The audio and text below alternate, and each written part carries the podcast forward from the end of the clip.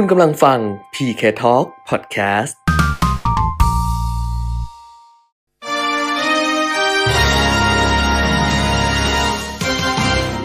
รายการเงินทองต้องรู้ โดยขวัญชนกวุฒิกุลและปิยมิตรยอดเมือง สนับสนุนโดย บริษัทบัตรกรุงไทยจำกัดมหาชน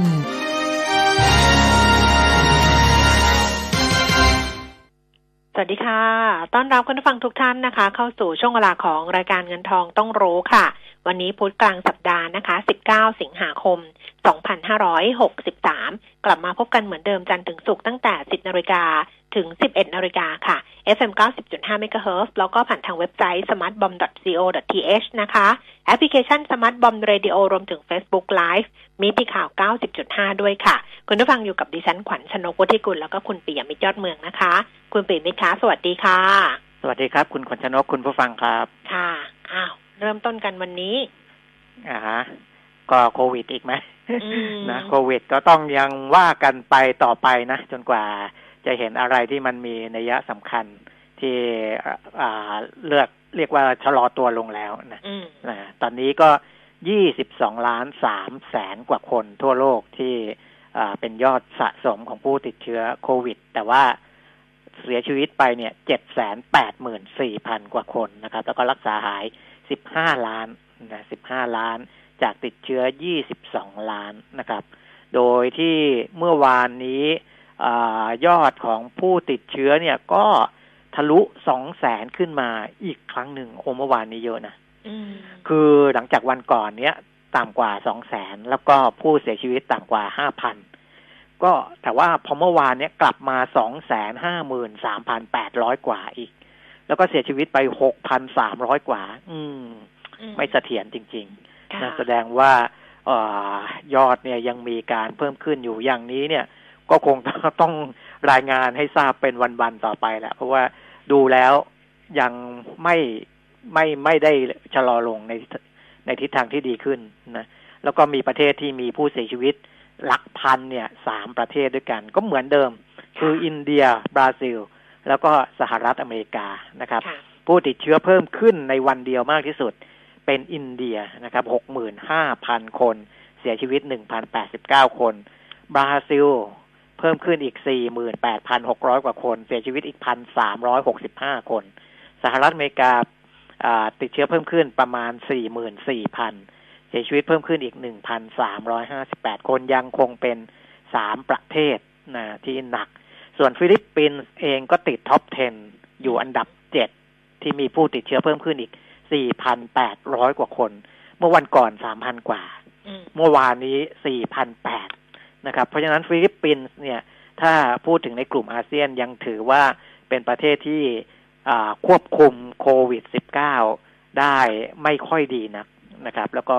มีผู้เสียชีวิตเพิ่มขึ้นอีก 6 คนสำหรับฟิลิปปินส์นะอืมอ่าอินโดนีเซียก็อ่าอยู่อันดับ 16 ที่มีผู้ติดเชื้อเพิ่มขึ้นอีก 1,600 กว่าคน เสียชีวิตมากกว่าฟิลิปปินส์นะเสียชีวิตเพิ่มขึ้นอีก70คนสำหรับอินโดนีเซียนะครับค่ะก็จับตาดูต่อไปแล้วกันว่าว่ายังไง แต่ว่าในในเรื่องของวัคซีนเนี่ย หลังจากที่รัสเซียเขาอ่าประกาศชิงประกาศก่อนนะนะว่าเขาค่ะมีความพร้อมที่จะผลิตอ่าเป็นจำนวนมากนะ เพื่อเอามาใช้จีนเองก็อ่ามีความพร้อมเหมือนกันนะครับ แล้วจริง ๆ จีนจีนก็อ่า เตรียมประกาศเหมือนกันว่าจะผลิตเป็นจำนวนมากเหมือนกันอืมนะจริง ๆ แล้วจีนเนี่ยทดสอบในคนมาก่อนเออน่าจะที่ทำก่อื่นๆด้วยซ้เออใช่ำอืมนะอะอันนี้ก็รอดูกันต่อไปแล้วกันนะครับ เพราะว่าตอนนี้ความหวังก็อยู่ที่ยาแล้วก็เรื่องของวัคซีนแต่ยาเนี่ย ถ้าเราดูการอ่าเสียชีวิตเนี่ยนะครับ แสดงว่ายาอ่าที่บอกว่าจะมีประสิทธิภาพมากขึ้นอะไรมากขึ้นเนี่ย มันก็ยังไม่ได้นำมาใช้กับประเทศที่เขามีผู้ป่วยเยอะๆนะ ในอันดับอ่าห้าอันดับแรกสิบอันดับแรกของคืโลอมันอาจกเนี่ยจะไม่พอไงคือมันก็อืมคงมีแต่ว่ามันไม่พอกับจำนวนที่มันเพิ่มขึ้นอย่างรวดเร็วอย่างเงี้ย มันครับเอาไม่อยู่รับมือไม่ไหวอืมอืมก็ต้องยังเป็นเรื่องที่จะต้องติดตามอยู่นะคะสำหรับโควิด -19 นะครับแต่ว่าดูเหมือนกับว่าภาพรวมของตลาดหุ้นหรือว่าเอ่อสินทรัพย์การลงทุนประเภทต่าง ๆ เนี่ยมันก็จะนิ่ง ๆ ไปเหมือนกันนะคุณปีมใช่ ถูกตอนนี้มันก็อ่าเรื่องของโควิด เนี่ยไม่ค่อยเป็นประเด็นแล้วค่ะนะเพราะว่าอ่า ถามว่าคนกลัวที่จะล็อกดาวน์รอบสองอะไรไหมก็ดูเราเราก็เห็นจำนวนเพิ่มขึ้น หลายประเทศก็เพิ่มขึ้นเป็นเป็นรอบสองเนี่ยอืมแต่ความกังวลตรงเนี้ยมันไม่ได้ไม่ได้มากเท่าไหร่อือหือนะตอนนี้ก็เลยมาจับตาดูในเรื่องของมาตรการที่เกี่ยวข้องกับเศรษฐกิจโดยตรงมากกว่าอืมนะครับ เช่นมาตรการกระตุ้นเศรษฐกิจนะหรือว่าเรื่องของทิศทางอัตราดอกเบี้ยอะสหรัฐอเมริกาจะส่งสัญญาณอย่างไรต่อไปอะไรอย่างเงี้ยค่ะ นะครับ มันก็เลยทำให้อ่าตอนนี้ในฝั่งของตลาดทุนอาจจะรอสัญญาณอะไรบางอย่างเพิ่มเติมนะจากที่อ่าที่ผ่านๆมามันมันเล่นไปหมดแล้วอืมนะเออ ประเด็นอื่น ๆ เล่นไปหมดละนะค่ะความขัดแย้งสหรัฐกับจีนอะไร ก็ยังมีอยู่แต่ว่ามันไม่ได้คืบหน้าอย่างมีนัยสำคัญนะครับ เพราะฉะนั้นก็น่าจะรอสัญญาณอะไรบางอย่างนะของบ้านเราอาจจะมีประเด็นการเมืองเข้ามาแทรกแซงบ้างนิดหน่อยแต่ ถ้าดูในฝั่งตลาดทุนยังไม่ได้ตอบรับเชิงลบใช่หรืออะไรใช่มากมายนะกับสัยัญงไม่ญาณได้ตรงนี้ยังไม่ได้เอาอันนี้เข้าเหมือนกับยังไม่ได้รวมอะคือจับใช่ตาเฉยๆอะใช่จับตาดูสถานการณ์ทางการเมืองว่าจะพัฒนาไปทางไหน แต่ว่าอ่ายัยังไม่ได้เอามาเป็นปัจจัยที่จะส่งผลกระทบกับราคาหุ้นครับโดยภาพรวมๆในขณะนี้นะคะ ก็คงจริจะงๆเป็นเรื่องเศรษฐกิจเหมือนกันสำหรับในเราอะ ในเรื่องการชุมนุมเนี่ยอ่าการเมืองหรือการชุมนุมแล้วกันถ้าพูดให้ตรงๆ เนี่ย ก็คืออา มีการชุมนุมในระยะสั้นนะอืมอย่างรอบที่ผ่านมาเนี่ยที่เรียกว่าชุมนุมใหญ่แต่เขาก็ยุติการชุมนุมในคืนนั้นเลย คือเขาไม่ได้ไม่ได้แบบปักหลักอ่าเขาก็ใช้เวลาเออใช่ระยะหนึ่งถูกอืมนะมันก็เลยทำให้ดูเหมือนว่า อ่า ถ้าเป็นการชุมนุมในลักษณะนี้นะ หรือมีการชุมนุมในเขตพื้นที่ที่ไม่มารบกวนพื้นที่สาธารณะ ไม่ได้เดือดร้อน ไม่ได้ไปรบกวนธุรกิจการค้าห้างร้านต่างๆ อันเนี้ยก็น่าจะยังไม่เป็นประเด็นในเชิงเศรษฐกิจมากเท่าไหร่ แต่มันอาจจะมีความเชื่อมั่นที่คุณแก้มพูดไปเมื่อวานนั่นแหละค่ะว่าคนอาจจะกลัวค่ะนะแต่ในเชิงรูปธรรมเนี่ย มันยังไม่ได้ส่งผลถึงตรงนั้นนะครับค่ะแต่ว่าก็เป็น เป็นปัจจัยที่มันแทรกเข้ามา แล้วก็จะต้องอ่าลิสต์เอาไว้แหละว่าเออมันจะใช่มันจะพัฒนาไปทางไหนอ่ามัมันจะมีผลยังไงเนี่ยนะคะครับเอ่อวันนี้ที่จะต้องตามการเพราะเขาเริ่มการประชุมแล้วก็คือส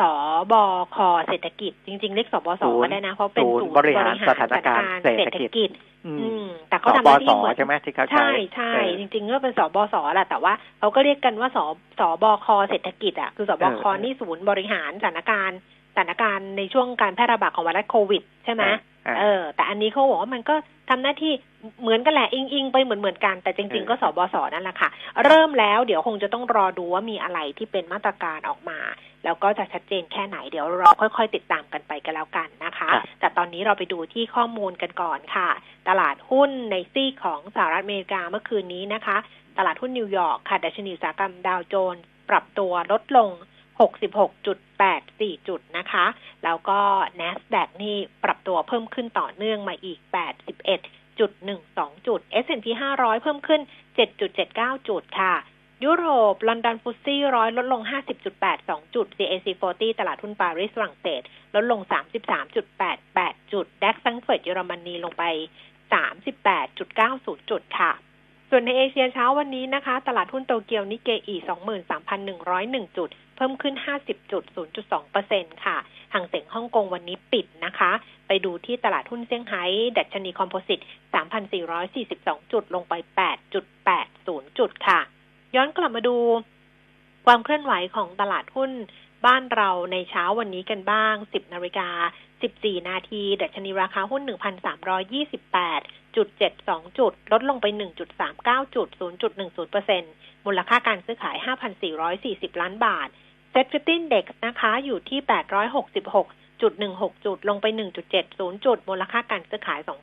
2,550 ล้านบาทค่ะหุ้นที่ซื้อขายสูงสุดอันดับที่1เป็นศรีตรังโกลฟส์นะคะ ราคา 75 บาท ไม่เปลี่ยนแปลง CPALL 65 บาท เพิ่มขึ้น 25 สตางค์มิน20 บาท 70 สตางค์เพิ่มขึ้น 10 สตางค์ Advance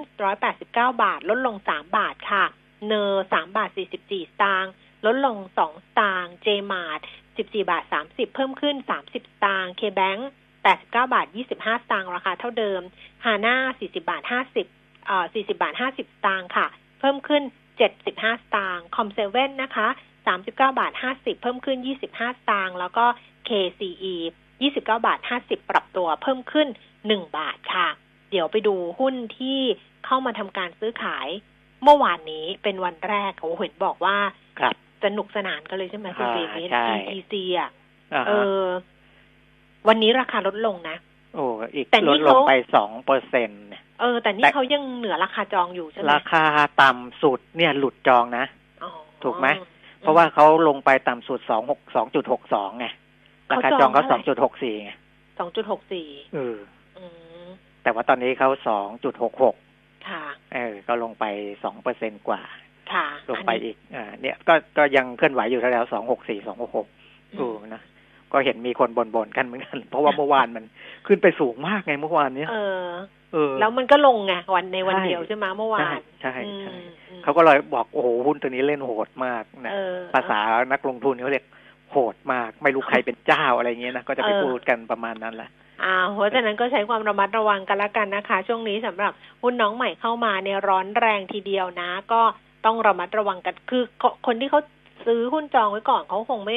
ไม่เดือดร้อนใจอะไร แต่ว่าที่เข้าไปทีหลังอะไรอย่างเงี้ย ก็ต้องใช่ระวังกันหน่อยใช่ถูกกันละกันถูกนะคะอะอะก่อนจะไปดูข้อมูลอื่นค่ะ วันนี้นักวิเคราะห์ในช่วงที่สองจะเป็นคุณเทอศักดิ์ทวีธีรธรรม จากบริษัทหลักทรัพย์เอเชียพลัสนะคะ วันนี้คุณผู้ฟังฝากคำถามไว้ล่วงหน้านี่เยอะเลยทีเดียว แต่ว่ายังเพิ่มเติมเข้ามาได้ค่ะหมายเลขโทรศัพท์ 0 2 3 1 1 5 6 9 6 นะคะ 0 2 3 1 1 5 6 9 6 แล้วก็ Facebook ขวัญชนกวุฒิกุลแฟนเพจ รวมถึง Line แอด PK Talk ด้วยนะคะ ได้ทั้ง 3 ช่องทางค่ะ ทั้งทางโทรศัพท์ทั้งทาง Facebook แล้วก็ทางทางLine add นะและทางเพจ มิติข่าว 90.5 ก็ฝากได้ เดี๋ยวน้องก็ส่งมาให้ดิฉันเองนะ แต่ว่าสะดวกสุดก็เป็น Line add PK Talk นี่แหละค่ะ ส่งเข้ามากันละกัน อัตราแลกเปลี่ยนดอลลาร์บาท 31 บาท 17 สตางค์ค่ะ แล้วก็ราคาทองคำ1,994 เหรียญต่อออนซ์นะคะ ทองคำแท่งรับซื้อคืน 29,300 29,400 ทองรูปพรรณขายออกนะคะ บาทละ 29,900 บาทค่ะ ราคาน้ำมันเบรนท์อยู่ที่ 45 เหรียญ 21 เซนต์ลงไป 25 เซนต์เวสต์เท็กซัส 42 เหรียญ 71 เซนต์เพิ่มขึ้น 19 เซนต์นะคะ แล้วก็ดูไบ 45 เหรียญ 13 เซนต์ เพิ่มขึ้น 22 เซนต์ต่อบาร์เรลค่ะ ครับครบละเรียบร้อยอ่าฮะเออเดี๋ยวแก้ ETC นิดหนึ่งรู้สึกราคาจองเขาจะเป็นสองหกศูนย์สองบาทหกสิบใช่ไหมเออดิฉัน2บาทก็60จำว่าสองบาทหกเออสิบสองบาทหกสิบ นะเออสองบาทหกสิบไม่ใช่หกสี่นะเพเพราะราะฉะฉะนั้นนั้นเนี่ยเขายังไม่ต่ำยังจองยังยังยังแล้วไหเขามีจองไอ้นี่ด้วย เขามีตัวสเตเบลไอใช่เออไอตัวกรีนชูออปกรีชั่นนชูอะเอกอรีนชูมันต้องว่าจะเต้าไว้ถูกถูกมันควรจะเต้าไว้ไม่ให้ต่ำกว่าจอง คือถ้าหลุดเนี่ยมันก็สามารถใช้ตัวนั้นได้ อืมในการรักษาระดับราคาหุ้นอือหือนะครับอ่าค่ะอ้าวก็เป็น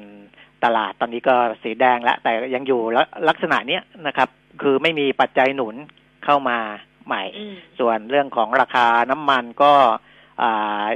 จริง ๆ ตอนนี้ก็แกว่งขึ้นแกว่งลงไม่ได้เยอะ อยู่ที่สต็อกน้ำมันนะพอมีข้อมูลว่าสต็อกน้ำมันเพิ่มขึ้น เยอะๆอ่าราคาก็จะลดลงนิดหนึ่งแต่พอสต็อกหายไปเยอะราคาก็จะเพิ่มขึ้นนะครับ ก็ยังไม่มีอะไรที่เป็นจุดหลักๆนะแต่ว่าไทยครับออยล์เนี่ย วันนี้ไทยออยล์เหมือนกับว่าเอ่อมีการ ให้ข่าวเรื่องแนวโน้มครึ่งหลังอะไรของเขาอย่างเงี้ยนะครับเขาคาดว่าราคาน้ำมันนี้จากไทยออยล์นะคะเขาคาดว่าราคาน้ำมันดิบในครึ่งหลังของปีนี้เนี่ยกรอบเนี่ยจะอยู่ที่ 40ถึง45 เหรียญต่อบาร์เรลแล้วก็มองว่ามันผ่านจุดต่ำสุดไปแล้วเนี่ยใน quarter ที่สองที่ผ่านมา คือคครับวอเตอร์สองที่ผ่านมาเนี่ย เป็นจุดต่ำสุดของหลาย ๆ บริษัทเลยทีเดียวนะถูกทุกคนถูก็ออกมาบอกว่า เออเนี่ยแหละ มันต่ำที่สุดแล้วแหละ แล้วก็หลังจากเนี้ยก็จะฟื้นคือครึ่งหลังเนี่ยก็แล้วแต่ว่าใครจะฟื้นในรูปแบบไหน เพราะว่าบางธุรกิจเนี่ยก็อาจจะฟื้นแบบยูอะใช่ไหมคุณปีมิตรลากไปหน่อยถูกบางธุรกิจอาจจะเป็นแอลคือหายังหาที่ฟื้นไม่เจอแต่ว่าไม่ต่ำไปกว่านี้แล้วล่ะก็ลากไปอ่าฮะเรื่อยๆ หรือบางธุรกิจอาจจะเป็น V shape อย่างเงี้ยก็ได้เหมือนกัน อ่านะอืมตอนนี้ก็เริ่มมีการพูดถึงอ่า การเป็นตัว U หรือว่าอืมเป็น V V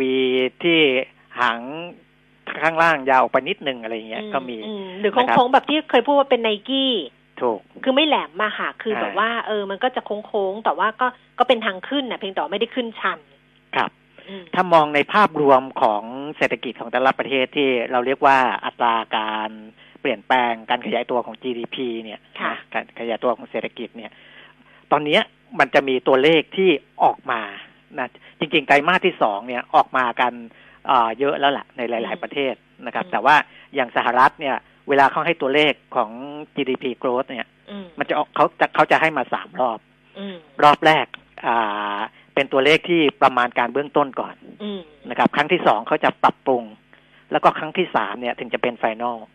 นะเพราะฉะนั้นของสหรัฐที่เราเห็นตัวเลขที่ออกมาที่ผมรายงานไปวันก่อนว่าอ่าอัตรา การหดตัวแล้วกันไม่ใช่ขยายตัวนะการเปลี่ยนแปลงของตัวเลขอ่า GDP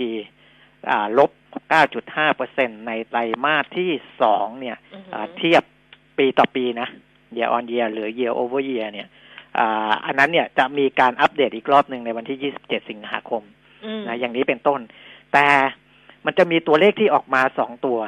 นะครับ ที่อาจจะทำให้หลายคนสับสนอย่างของญี่ปุ่นเนี่ย ถ้าเราดูตามสื่อเนี่ยจะเป็นอย่างที่คุณแก้มบอก ใช่เมื่อวานที่เดนบอกว่าเขาติดลบไปเนี่ยยี่สิบเจ็ดจุดยี่สิบเจ็ดจุดแปดเปอร์เซ็นแล้วเป็น year on year เออแต่จริง ๆ มันไม่ใช่ year on year นะจริง ๆ ไอ้ไอ้เวลาข่าวต่างประเทศเนี่ย เขาจะใช้ว่าเป็น annualized GDP growth annualized GDP growth เนี่ยเวลาเราเราเราแปลมันก็เหมือนกับ หรือว่าสื่อแปลเนี่ยมันก็เหมือนกับว่ารอบปี แต่มันเป็นรอบปีที่คำนวณ อีกแบบหนึ่งไม่เหมือนอ่า year on year ที่เป็น GDP annual growth นะ ถ้าปีต่อปีเนี่ย ของญี่ปุ่นเขาติดลบแค่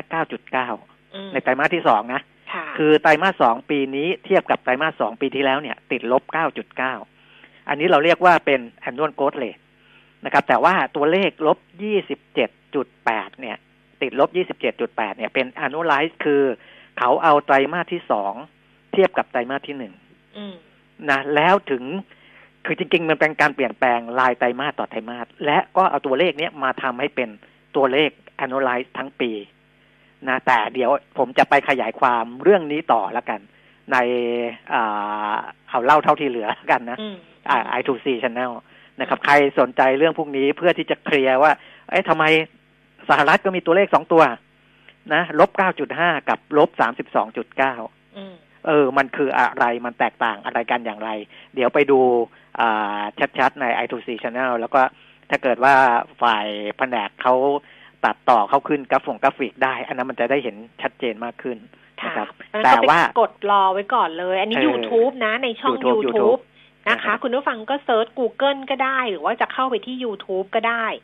www.youtube.com นี่แหละ หรือ google.com ก็ได้ แล้วก็ เซิร์ช i to c คือตัว i แล้วก็เลขสองแล้วก็ตัว c นะคะ i สองสี่ i to c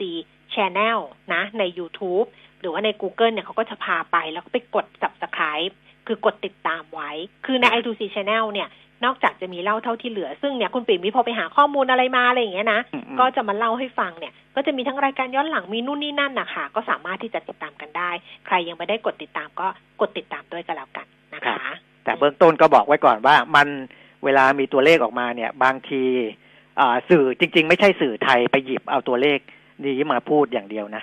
คือสื่อต่างประเทศเนี่ยผมไปดูแล้ว บางทีเขาก็เลือกตัวเลขที่จะมานำเสนอเพราะสื่อไทยไปหยิบมา มันก็จะเป็นตัวเลขบางคนก็หยิบ annualize บางคนก็หยิบ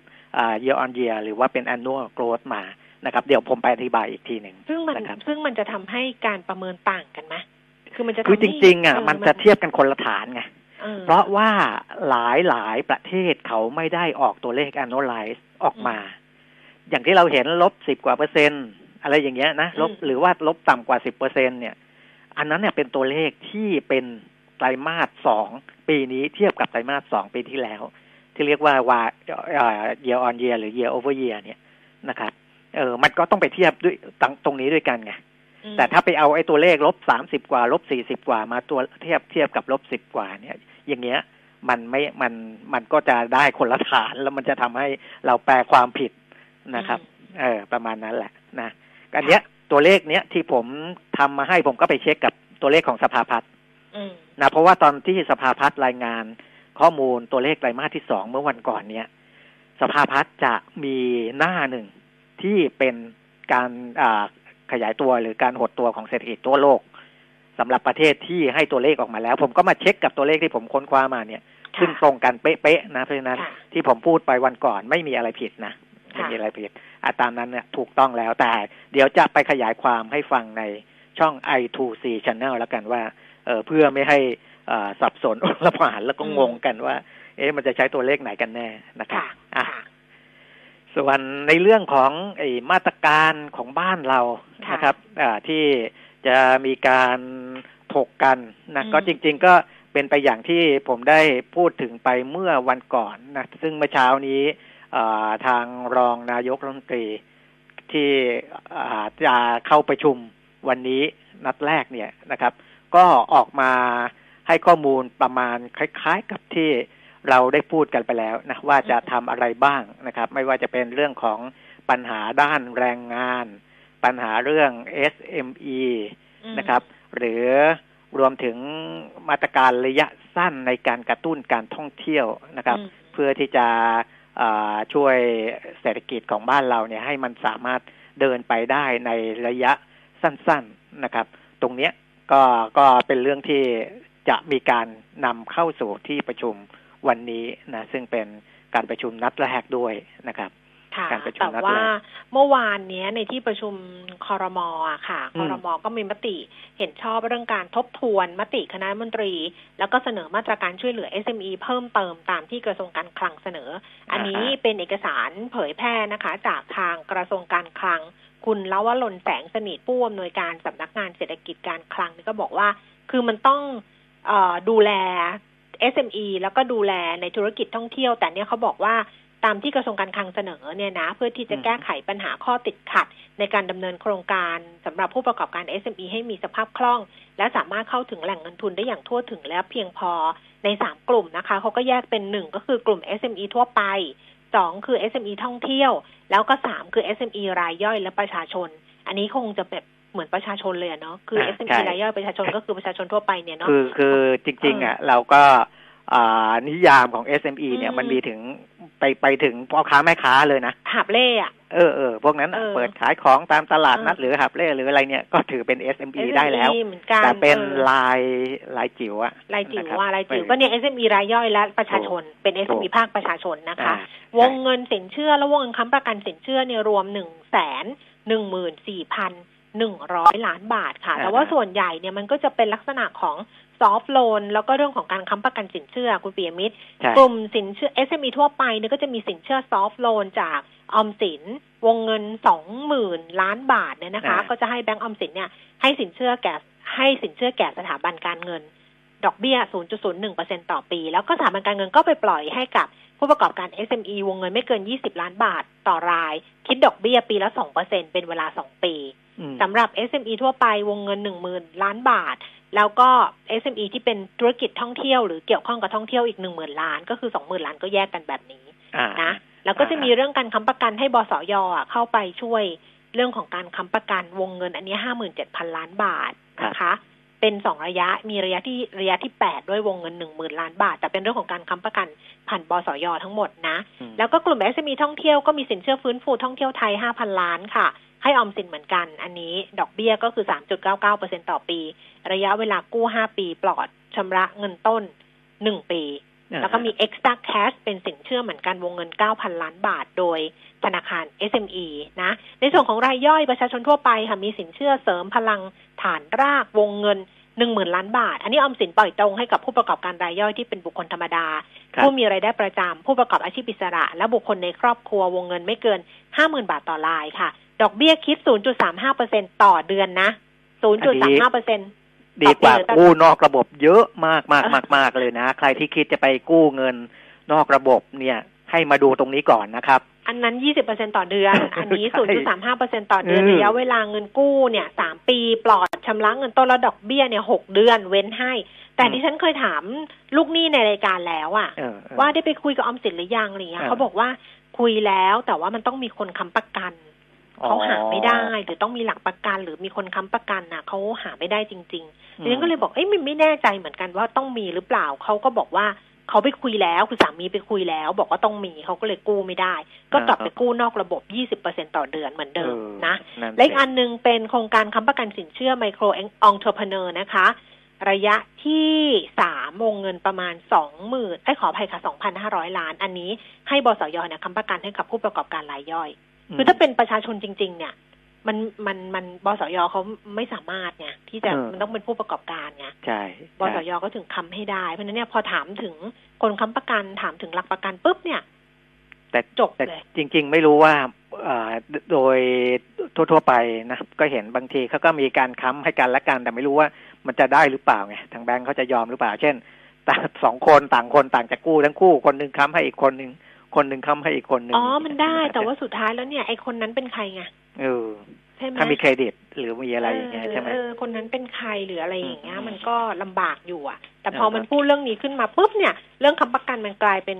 เป็นอุปสรรคเหมือนกัน อุปสรรคสำคัญเหมือนกันสำหรับคนที่จะไปกู้อะไรพวกเนี้ยค่ะ เพราะว่ามาบอกให้เราค้ำให้เราก็ไม่กล้าค้อ่าำถึงมันจะแค่ห้าหมื่นบาทก็เหอะแต่ว่าเราก็ไม่รู้ไงว่าเอามันจะยังไงใช่ไหมครับก็เลยยากของเขาเหมือนกัน อ่าแต่ว่าอันเนี้ยก็คือ เมื่อวานนี้คอรมอนะคะ ก็เห็นชอบข้อเสนอเพิ่มเติมของกระทรวงการคลัง ก็เหมือนที่คุณเปรมิตรบอกแหละว่า ก็ต้องเยียวยากันไปเรื่อยๆอะอืมเออเยียวยาใส่เงินเยียวยากันไปเรื่อยๆไปเรื่อยๆประคองกันไปเรื่อยๆอย่างเงี้ยนะครับอืมทีนี้ในเรื่องของสอบสหรือศูนย์บริหารสถานการณ์เศรษฐกิจเนี่ย อ่าก็มีที่พูดถึงเรื่องการกระตุ้นการท่องเที่ยวเนี่ยนะครับ ทางรองนายกรัฐมนตรีและรัฐมนตรีว่าการกระทรวงพลังงานคุณสุพัฒนพงศ์พันธ์มีชาวเนี่ย ก็พูดถึงว่าสิ่งที่มันจะแตกต่างจากที่เราพูดพูดกันมาแต่จริงๆเนี่ยที่ผ่านมาก็พยายามพูดเหมือนกัน แต่การปฏิบัติเนี่ยมันยังทำไม่ได้ คือโฟกัสให้ชัดเจนมากขึ้น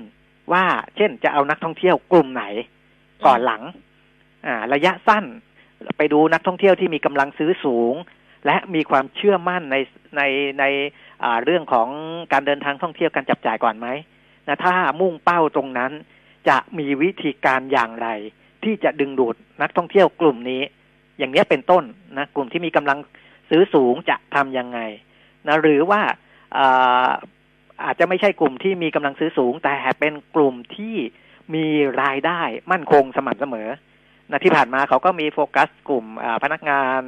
อ่ารัฐวิสาหกิจหรือข้าราชการหรืออะไรพวกเนี้ยซึ่งมีเงินเดือนสม่ำเสมอมอะไรอย่างเงี้ยเป็นต้นนะครับ คือการการออกนโยบายหรือออกมาตรการต่างๆ ในระยะต่อไปมันจะต้องโฟกัสไปอย่างนี้แล้วนะคือไม่ได้ออกมาแค่ภาพใหญ่อย่างเดียว มันต้องลงไปถึงแต่ละกลุ่มแต่ละกลุ่มเลยนะว่าจะกระตุ้นอย่างนี้ใช้วิธีการยังไงตรงไหนจะใช้กระทรวงไหนเข้ามา ซึ่งจะมีหลายกระทรวงที่เกี่ยวข้องเข้ามาอยู่ในสบสแล้วนะนักข่าวก็ถามเหมือนกันว่าเอ๊ะถ้ามันออกมาจากศูนย์บริหารสถานการณ์เศรษฐกิจแล้วต้องเข้าคลมเศรษฐกิจอีกไหม นะลองอาสุพัฒนพงศ์ก็บอกว่า เอ๊ะจริง ๆ มันก็ไม่จำเป็นนะอืมเพราะว่าทุกกระทรวงมันอยู่ในนี้หมดแล้วอะอือหือนะองค์ประกอบมันครอบคลุมแล้ว แต่ว่าในเชิงของอากฎหมายในเชิงของการบริหารราชการเนี่ยมันอาจจะบางเรื่องมันต้องมีมติคณะรัฐมนตรีออกมารองรับนะอันนั้นมันก็ต้องเอาเข้าแต่ถ้าเรื่องไหนไม่จำเป็นต้องมีมติคณะรัฐมนตรีออกมารองรับ หรืออ่าแค่นำเสนอคลมเพื่อทราบอะไรเงี้ยมันก็จะเดินหน้าไปได้เลย นะไม่ต้องมาพิจารณากันแล้วกันอีกหลาย ๆ รอบนะครับอันนี้เราก็จะเห็นการเปลี่ยนแปลงในเชิงนโยบายประมาณเรื่องพวกนี้แหละนะหรือเรื่องแรงงานนะเด็กจบใหม่อย่างที่ผมบอกไปแล้วนะจะทำอย่างไรจะดึงโครงการเงินกู้ตัวเก่ามาใช้ได้ไหม หรือจะต้องออกแพ็กเกจใหม่ อันนี้เดี๋ยวรอ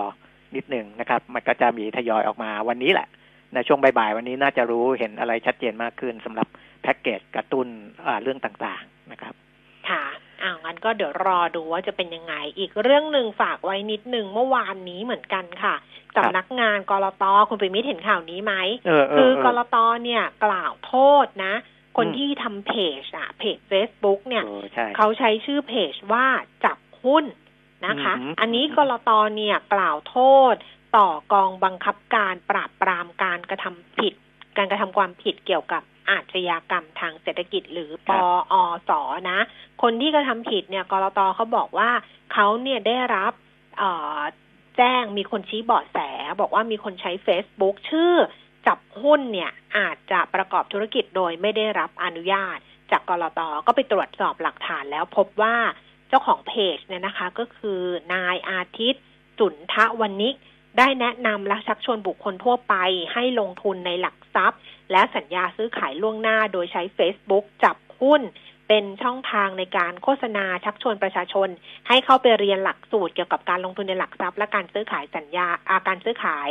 และสัญญาซื้อขายล่วงหน้า รวมทั้งใช้ลายกลุ่ม เป็นช่องทางสำหรับแนะนำหลักทรัพย์ และสัญญาซื้อขายล่วงหน้า โดยที่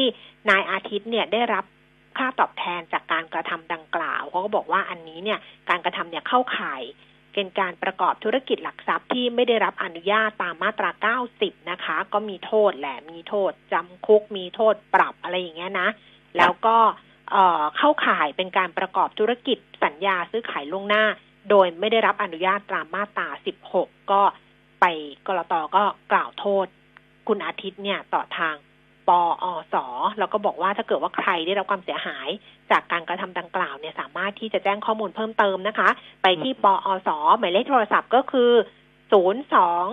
2 3 7 1 1 9 9ค่ะ0 2 2 3 7 1 1 9 9เพื่อที่ทางนั้นเขาจะได้เอ่อสอบสวนแล้วก็ดำเนินคดีต่อไปดิฉันก็ครับพยายามเข้าไปดูนะ แต่เพจจับหุ้นน่ะเขาปิดไปแล้วไงอ๋ออืมอ่าฮะ เขาปิดไปแล้ว นี่มีคนคลิกไลค์เขานะประมาณเกิดมันยังมีข้อมูลค้างอยู่แต่เปิดเข้าไปดูไม่ได้ครับก็คือประมาณสักห้าพันเจ็ด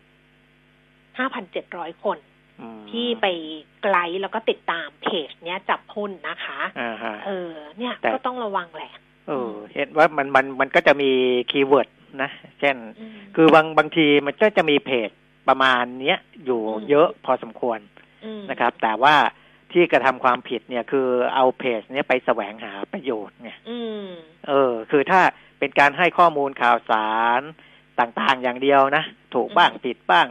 จริงบ้างไม่จริงบ้าง อะไรพวกนั้นเนี่ยมันก็จะไปเข้ากฎหมายอีกตัวหนึ่งถ้ามันถ้ามันไม่จริงนะอืมเอ่อแต่ว่าถ้าหากว่าไม่ได้ไปหลอกลวงให้ใครมา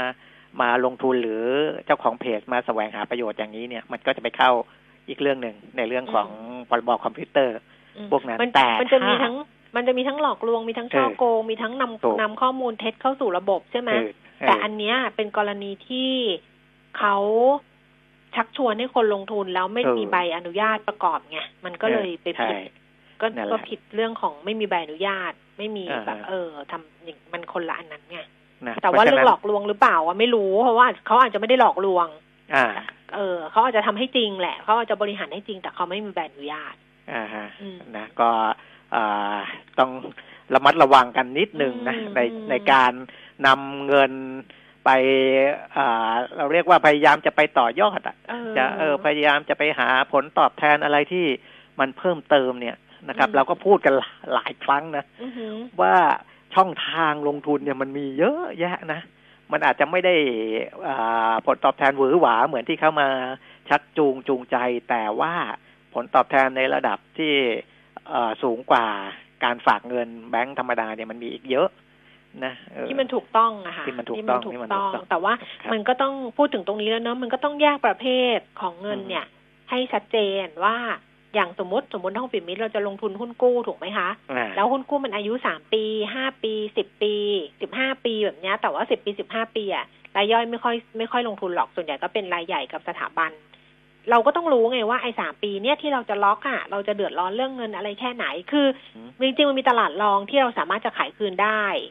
แต่ราคา discount อะไรอย่างนี้อยู่แล้วแต่ว่า ถ้าเราเผื่อเหลือเผื่อขาดไว้อะว่า เออ เราไม่ใช้เงินตรงนี้แน่ๆแบบเนี้ยเย็นแน่ๆสามปีเราได้ไหมหรือเรามีสภาพคล่องส่วนอื่นที่เหลืออยู่ไหมแบบเนี้ย เราก็สามารถให้เวลากับการลงทุนในสินทรัพย์ประเภทนั้นๆแล้วก็ได้ผลตอบแทนเนี่ยเต็มเม็ดเต็มหน่วยอย่างที่เราต้องการใช่ไหมแต่อย่างอ่ากองทุนหุ้นเนี่ย มันก็บอกแน่นอนไม่ได้ เพราะว่าดิฉันอัปเดตของตัวเองมาล่าสุดเนี่ยโหยับเยินเลยนะอ่าเออคือขาดทุนแบบยี่สิบเปอร์เซ็นบ้างเออบางกองนะอ่บางกองก็แบบว่าประมาณสิบเปอร์เซ็นบางกองก็ไม่ถึงสิบอะไรอย่างเงี้ย อันเนี้ย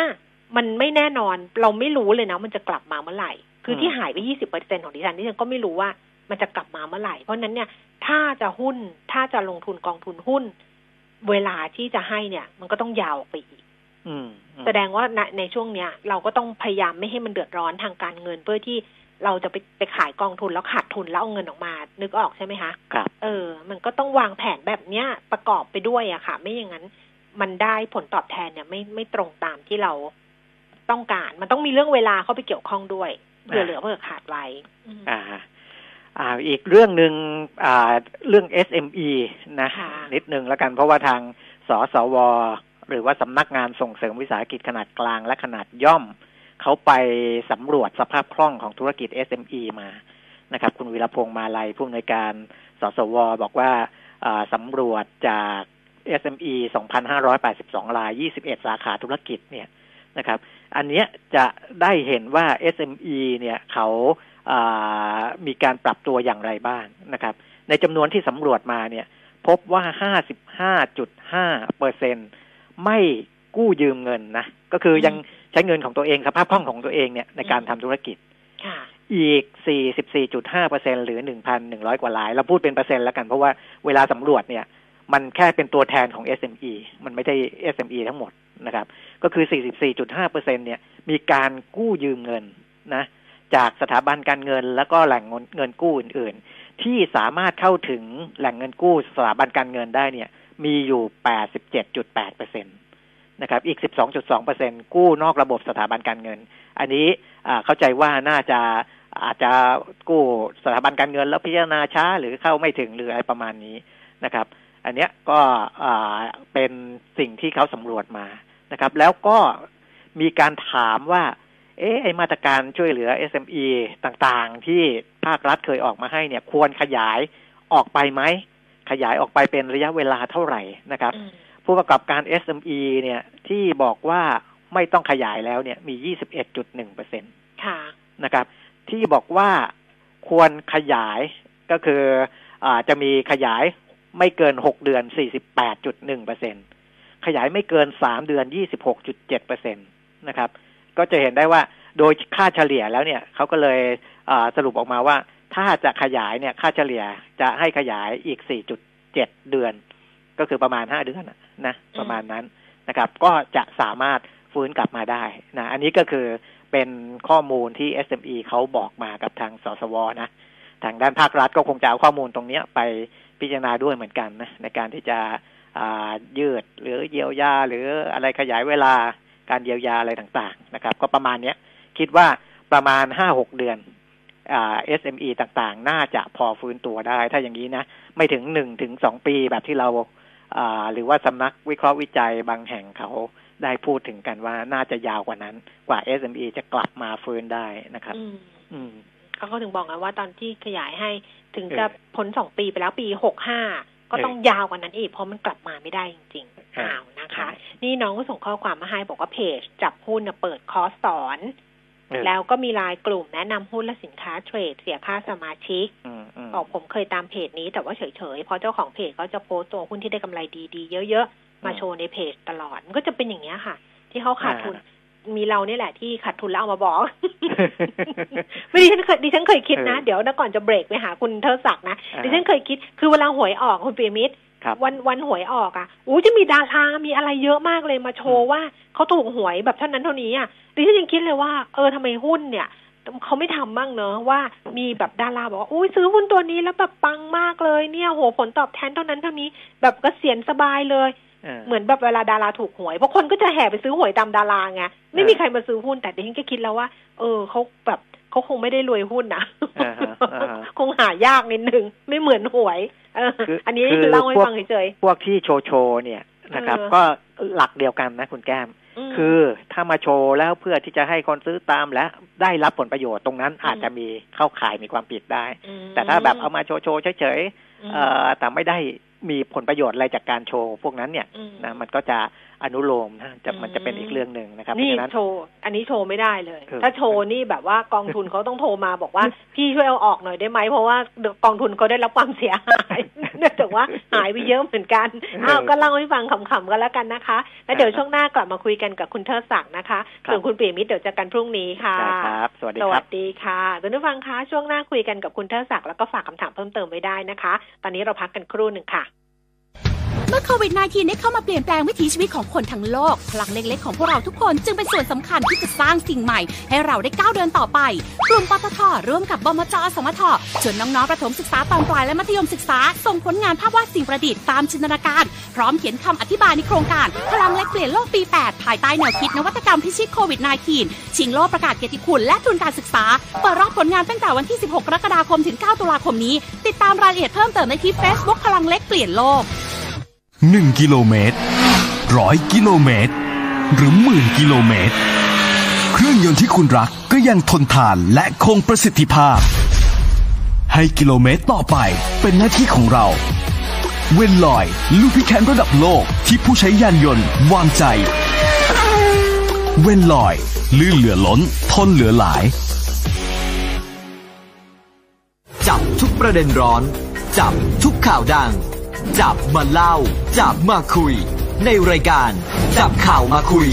กับสองผู้ดำเนินรายการ อิทธิพันธ์บัวทอง และสิรินรัตน์จันทมาศทุกวันจันทร์ถึงศุกร์เวลา4โมงครึ่งถึง6โมงเย็นฟังสดๆทาง FM 90.5 ออนไลน์ www.smartbomb.co.th และ on mobile application Smartbomb Radio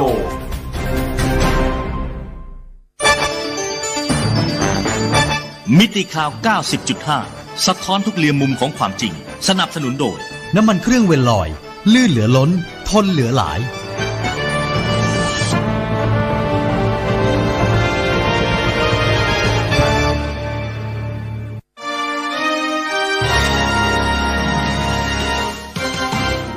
รายการเงินทองต้องรู้ โดยขวัญชนกวุฒิกุลและปิยมิตรยอดเมือง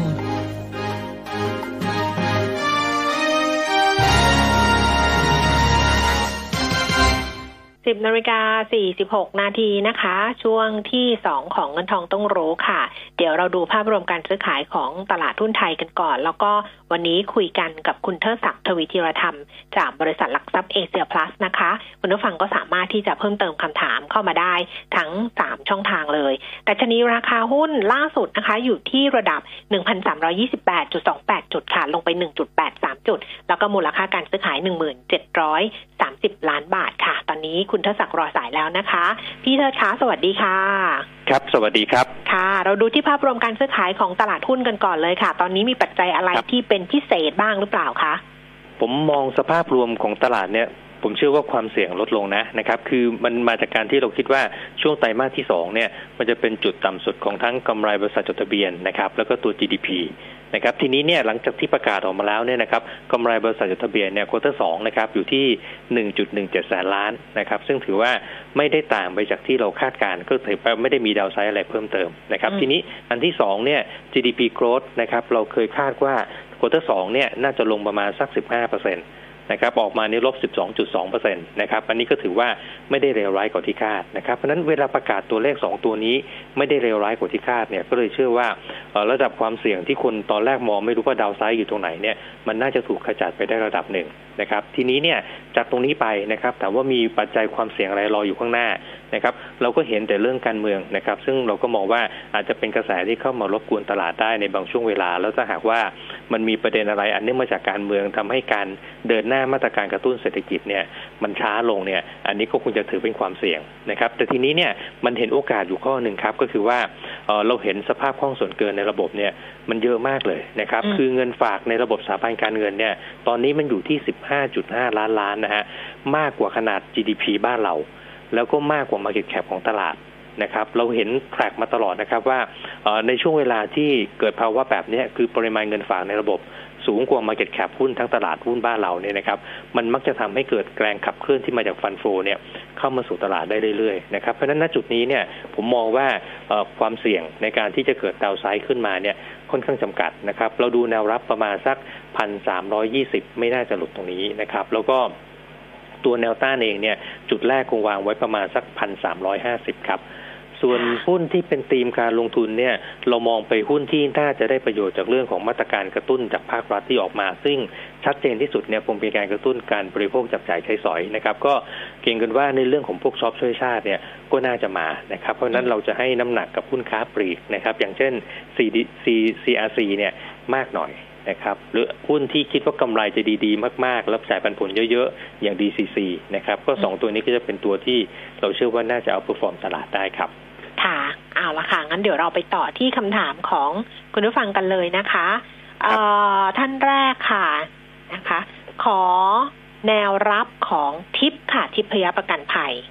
ครับตัวทิปนะฮะค่ะถ้ามองกรอบราคาเนี่ยเอ่อเราเห็นว่าโวลุ่มหลังๆเนี่ยเพิ่งจะเข้ามาประมาณสักเดือนเศษๆเนี่ยนะครับอืมแล้วก็ดันราคาเนี่ยขยับขึ้นไปค่อนข้างเร็วนะครับ ทีนี้ถ้ามองตัวแนวรับนะครับ อาจจะเห็นประมาณแถวๆสัก 27.6 ครับ แล้วก็แนวต้านเนี่ยผมว่าใกล้ที่สุดแถวๆประมาณ 29 บาทนะครับ แต่ทีนี้ถ้าหากว่าเอ่อไปดูตามกระแสช่วงเนี้ยคืออืมกลุ่มประกันเนี่ยผมดูอย่างหนึ่งว่า ถ้าไม่ใช่ช่วงเวลาที่ดอกเบี้ยอยู่ในขาขึ้นเนี่ย มันจะ perform ได้ยากเหมือนกันนะครับ เพราะฉะนั้นก็คงต้องระมัดระวังหน่อยในช่วงเวลาแบบนี้นะครับ ค่ะ ช่วยวิเคราะห์ CPF ให้ด้วยค่ะ ครับ CPF นะครับถ้าหากว่าเราไปมองภาพตัวของ e a r n i n g เนี่ยผมคิดว่าช่วงไตรมาสสองเนี่ยมันอาจจะเป็นไตรมาสที่ดูไม่ค่อยดีเท่าไหร่ แต่ตัวเลขกำไรออกมาก็ถือว่าใช้ได้นะครับประมาณ 6,000 ล้านนะครับทีนี้ที่เราคิดว่ากำไรน่าจะกลับขึ้นมาชัดๆเพราะว่าราคาหมูราคาไก่ขยับขึ้นเนี่ยน่าจะเป็นช่วงไตรมาสที่สามนะครับ เพราะฉะนั้นเราก็ยังมองภาพเนี่ยในทางที่ค่อนข้างดีนะครับ ส่วน fair value นะครับ นักวิเคราะห์ทำไว้ประมาณ 40 บาท นะครับ ถ้าหากว่าดูกรอบการเคลื่อนไหวราคาเนี่ย แนวรับณจุดนี้นะครับ น่าจะอยู่แถวๆบริเวณสัก 33.4 นะครับ แล้วก็แนวต้านถ้าเป็นไฮก่อนหน้านี้เนี่ย อยู่ประมาณ 35.1 ครับค่ะมีสองท่านอ่าเดี๋ยวก่อนเดี๋ยวก่อนจะไปสองท่านอีกตัวหนึ่งคือ AOT นะคะ รบกวนวิเคราะห์ AOT ครับตัว AOT นะครับ จริง ๆ ประเด็นตอนนี้เนี่ย ถ้ามองตาม flow ของตัว earning เนี่ยนะครับก็คงยังไม่เห็นอะไรที่ดูดีขึ้นมาหรอกนะครับเพียงแต่ว่าช่วงนี้เนี่ยอาจจะมีกระแสเรื่องเออวัคซีนเข้ามาบ้างนะครับหรือว่ากระแสเรื่องเออการขอเจรจาปรับลดค่าเช่าที่ดินจากธนารักษ์เนี่ยลงมาก็เป็นตัวที่ support ส่วนหนึ่งนะครับแต่ถ้าหากว่ามองกันเชิงเอ่อภาพใหญ่ ๆ นะครับ valuation เนี่ยเราทำไว้ที่ 61 บาทนะครับ ทีนี้เนี่ยก็ถ้าถ้าจะเข้าไปเนี่ยเอ่อหรือมั่นใจว่าไม่ได้เกิดโควิดรอบสองในบ้านเราเนี่ยนะครับ ผมว่า ทยอยรับในโซนที่ถ้าแถวสัก53.5เนี่ย ผมว่าจะเป็นอะไรที่ปลอดภัยมากกว่าครับค่ะอะสองท่านถามมาเรื่องของโรงไฟฟ้าราชบุรีนะคะ ท่านแรกบอกว่ามีอยู่แล้วต้นทุน 62 บาท ราคาตอนนี้ซื้อเฉลี่ยได้ไหม อีกท่านหนึ่งเนี่ยครับถามว่าอยากลงทุนซื้อเพื่อรับปันผลไปเรื่อย ๆ ดีไหมคะ ขอราคารับด้วยค่ะ ครับตัวราชบุรีนะครับถ้ามองตามกระแสเนี่ยผมว่าก็เป็นตัวหนึ่งที่น่าสนใจนะครับ เพราะว่าจริง ๆ ข่าวที่ออกมาเป็นเชิงลบทั้งหลายเนี่ยมันเป็นอะไรที่ถูกคาดหมายล่วงหน้าอยู่แล้ว ไม่ว่าจะเป็นเรื่องการทำ major overhaul นะครับหรือว่าเรื่องต่างๆที่เข้ามาเนี่ยนะครับทีนี้ถ้าหากว่ามองซื้อรับปันผลเนี่ยนะ ดีเวเดนยิวที่ราคานี้เนี่ยมันอยู่ที่ประมาณสัก 4.3%นะครับก็ต้องถือว่าพอใช้ได้นะครับ ตัว fair value ทำไว้ที่ 72 บาทนะครับก็ผมคิดว่าเป็นหุ้นที่สามารถทยอยซื้อสะสมได้นะครับ ทีนี้แนวรับเนี่ยอืมอยู่แถวแถวๆบริเวณสัก 55 บาทครับ แล้วก็อืมถ้าสั้นๆ แนวต้านจะอยู่ในโซนแถวแถวๆสัก 60 บาทครับค่ะ แต่ถ้าเกิดต้นทุนเรา62แล้วควรซื้อเฉลี่ยไหมหรือเราก็ถือต้นทุนเดิมไป ราคานี้ผมว่าถ้ามันมันอยู่ที่เอ่อ สถานะของพอร์ตครับว่ามีหุ้นอ๋อตัวเนี้ยเยอะแค่ไหนมากตามที่ตั้งใจหรือยังอืมคือถ้ามีมากตามตั้งใจแล้วเนี่ย ถือเท่าที่มีครับ ไม่งั้อืนมเดี๋ยวพอร์ตเราจะเบี้ยวไปเบี้ยวมา ค่ะ TVO น่าสนใจไหมคะ ลงทุน 2-3 ปีขอราคาเข้าซื้อ แล้วมีความเสี่ยงด้านไหนที่ต้องคำนึงถึงด้วยคะ ครับ TVO มันก็เป็นเรื่องของตัว community เป็น soft community ตัวหนึ่งนะครับ แล้วก็ product เนี่ยก็จะเป็นตัวพวกถั่วเหลืองนะครับ เพราะฉะนั้นก็เอ่อ movement เนี่ยมันก็ขึ้นอยู่กับตัวราคาถั่วเหลืองด้วยนะครับ ว่าเอ่อเขาซื้อคอสมาแบบนี้แล้วเนี่ยเขาจะสามารถทำ matching ราคาขายเนี่ยแล้วไม่เกิดความเสี่ยงได้หรือเปล่านะครับ ถ้าดูตามที่นักวิเคราะห์ให้มาเนี่ยนะครับ fair value upside มันจำกัดนะครับทำ fair ไว้ที่ประมาณสัก 28 บาทนะครับ ซึ่งถ้าหากว่าเป็นช่วงเวลาแบบนี้เนี่ยเอ่อ ผมว่ารอสักนิดหนึ่งดีกว่านะครับถ้าจะรับเนี่ยไปรอแถวแถวๆสักเอ่อ26.5นะครับ น่าจะดูดีกว่าครับ แล้วก็ส่วนเงินปันผลนะฮะ ก็จริง ๆ มันเป็นบริษัทที่มีการจ่ายเงินปันผลได้ค่อนข้างดีนะครับ ก็จ่ายยิวประมาณสัก 6.5%นะครับ เพียงแต่ว่าทามมิ่งช่วงนี้เนี่ยอาจจะเป็นอะไรที่ยังดูแล้วไม่ได้มีแรงส่งเท่าไหร่อยู่นะครับ ค่ะ รบกวนวิเคราะห์หุ้น Origin นะคะ ออริให้ด้วยค่ะ